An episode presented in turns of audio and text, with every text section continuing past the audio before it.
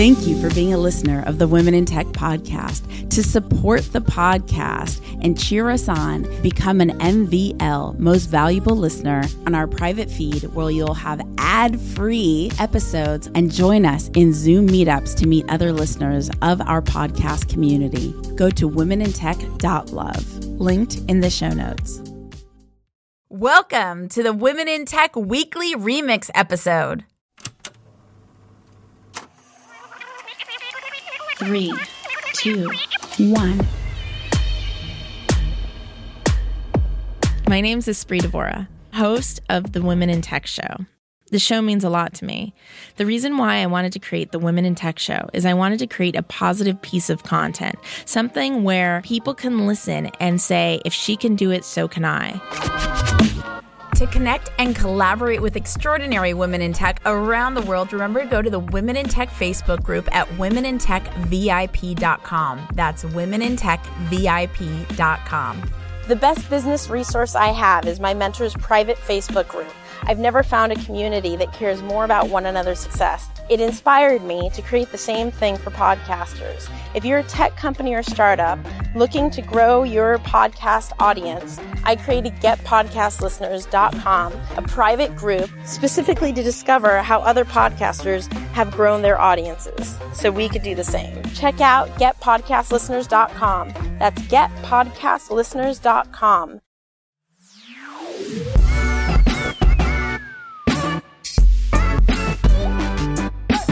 This is Nina Nikolic. I'm a storyteller, super connector, and entrepreneur. Also, I work as a manager of entrepreneurs in residence and ecosystem facilitator of the Swiss entrepreneurship program in Skopje, Macedonia. I think the first and only time I actually quitted a place because I don't know if it's a good or bad thing, but I don't know if, if, even if it's true now, but back then, like when I started my, my career, I had kind of commitment issues. So here people usually are raised by, oh, you better find a secure job for the rest of your life, Yeah. blah, blah, blah, blah, blah. I was like, no, like I have to sign a contract for the rest of my life with Yeah. somebody. Yeah. But then in the States, that, that extraordinarily like awful experience that I had that summer, I've learned that actually you can get fired and actually you can quit. Yeah. So it's not that you are stuck with somebody for the rest of your life, you know? So I had this opportunity to kind of uh, manage and run for the first time the Social Impact Award. I was really passionate about social impact and social entrepreneurship and stuff like that.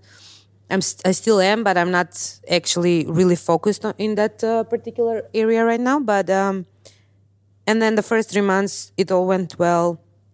We did everything like super nicely for the first time ever, bringing it here to Macedonia. And in the next three months, I, this contract was for six months. And in the next three months, like I was doing some administrative things, something Right. that was not even communicated beforehand. And whenever I put the, the subject about, okay, I seriously want to work with social entrepreneurs, you know, I want to build this whole ecosystem s- from scratch and stuff like that.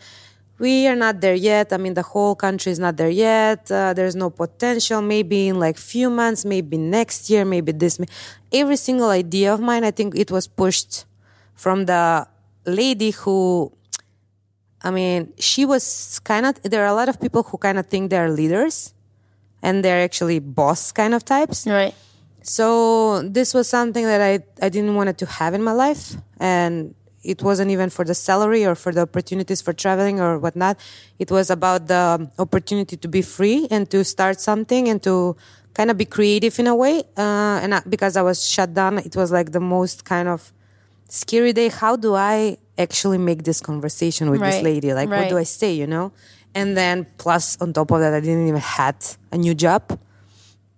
So this was the last day of my contract, and I kind of managed to to do it. And then after that, I was relieved, even though I was jobless.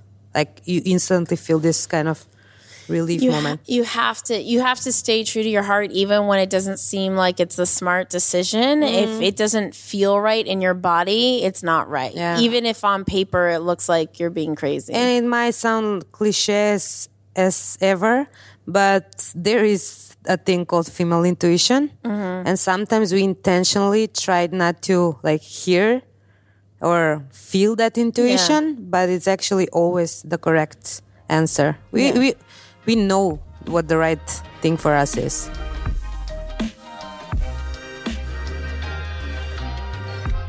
I'm Kika Aveira, computer science and engineering major, transitioned uh, into graphic designer, video producer, and body positive activist based in Skopje, Macedonia. That's a story that begins from the first time I actually got a, a computer. That was around uh, age of 15 for probably. So I was using tech- technology and making like little videos and uh, uh, in, uh, finding new ways to make promotion, uh, um, like PowerPoints pre- presentations for school and stuff like that. So that's kind of uh, when I discovered uh, what can I do with this new gadget that I have a- at home. Um, but um, the truth is that I always wanted to uh, to do something creative uh, on the creative side, and uh, I was really also um, uh, interested in the per- performing arts and and um, acting and uh, the movie industry.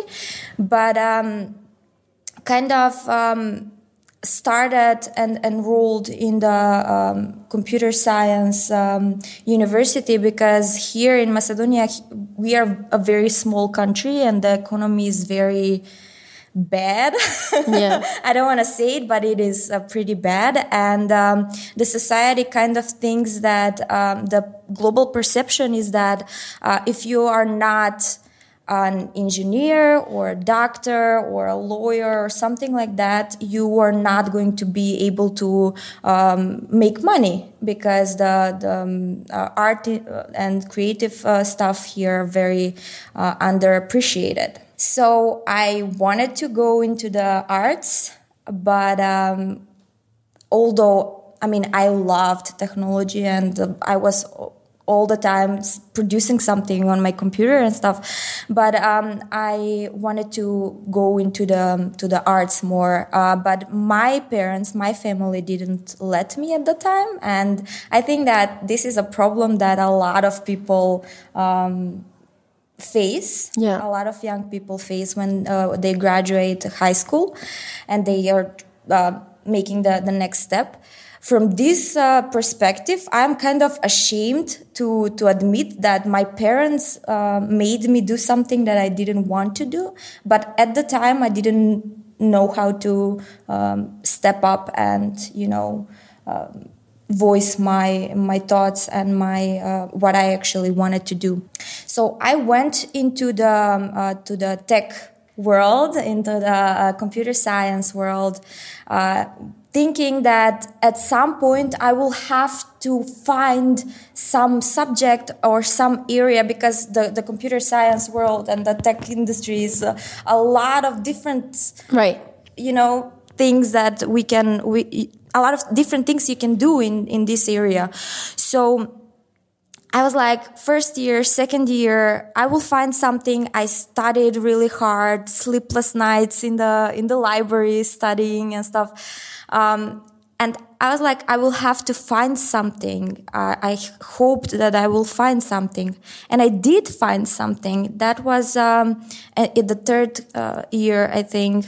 Um, it was uh, computer graphics and uh, 3D animation modeling. Uh, that was something also that that's connected with the movie industry that I really wanted to to get in, but from the tech perspective. Um, and uh, I really got into it. I was like, okay, I have my my life planned out now. I know what I'm gonna do. We have a big company here that uh, works on big movies. Um, yeah, they are doing the special effects and stuff like that. So I was like, I'm gonna get more into this, into the um, 3D modeling, 3D animation, and I was like, I'm gonna go and work for them after after that.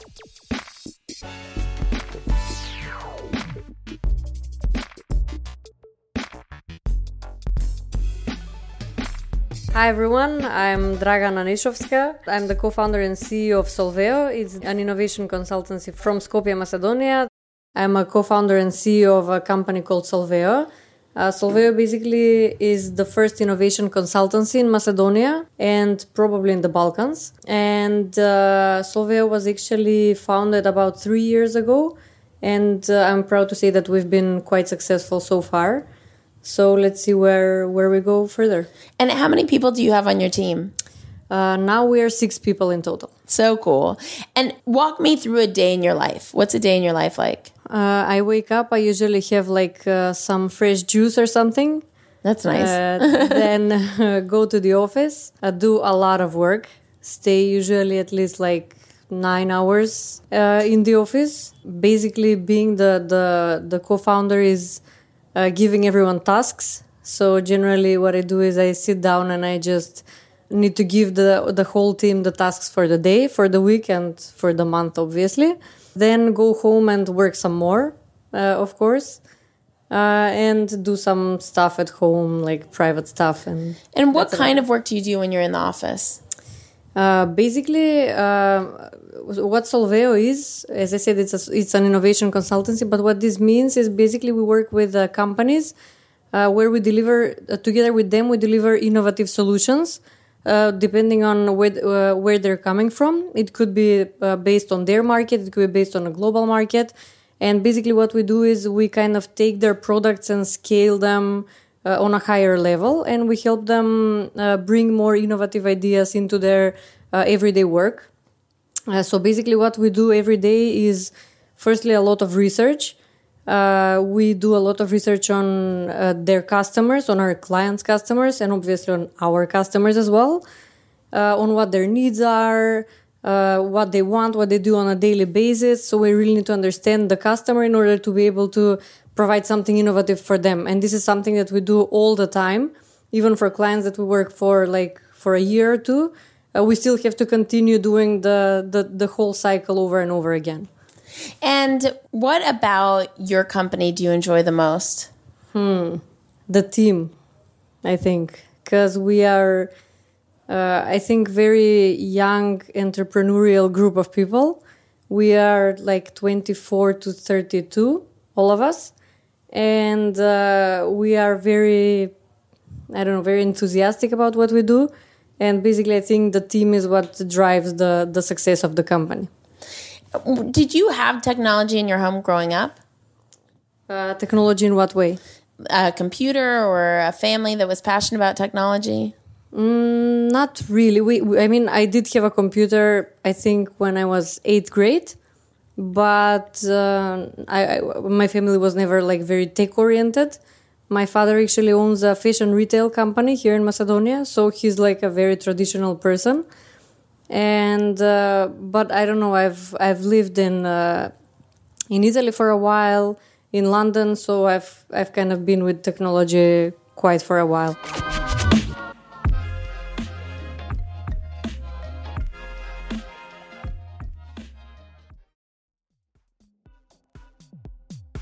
The Women in Tech podcast is hosted and produced by me, Espree Devora, with help from Janice Geronimo, edited by Corey Jennings, production and voiceover by Adam Carroll, and music from Jay Huffman Live and Epidemic Sound. The Women in Tech podcast is a We Are Tech.fm production.